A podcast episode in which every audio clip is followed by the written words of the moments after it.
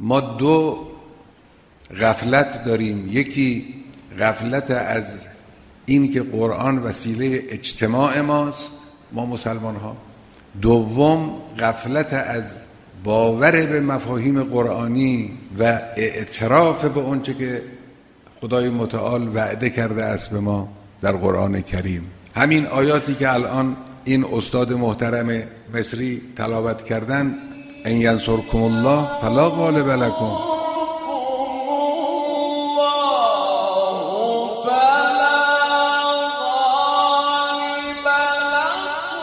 اگر خدا شما رو نصرت بکنه هیچ قدرتی بر شما غلبه نخواهد کرد و این یخذلکم فمن ذا الذی ینصرکم من بعده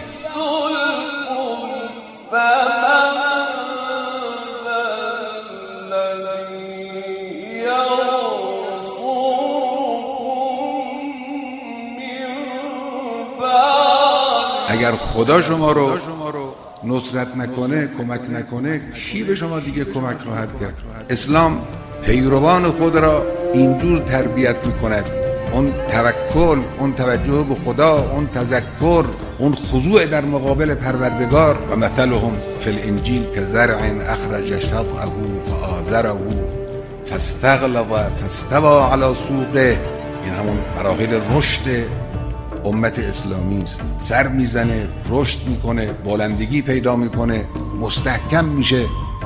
یعجب الزراع. خود اون کسانی که این زمینه رو فراهم کردن به شگفت میان. این دست قدرت الهی است که اینجور انسانها رو رشد می‌دهد. لیغیظ بهم الکفار.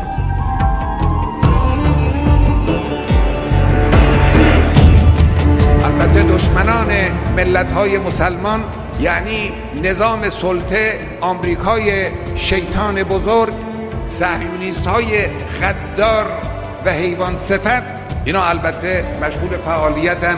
می‌خواهند نگذارند این پیروزی ها به کام مردم شیرین بیاد و به معنای واقعی کلمه به پیروزی نهایی برسه. اما اگر ما ملت های مسلمان بیدار باشیم به ندای قرآن که ما را به صبر و استقامت و ثبات امر می کند به ما امید می دهد اگر به این ندای قرآنی گوش کنیم و برای اون تلاش کنیم و کار کنیم بدون شک این ملت ها به پیروزی رسند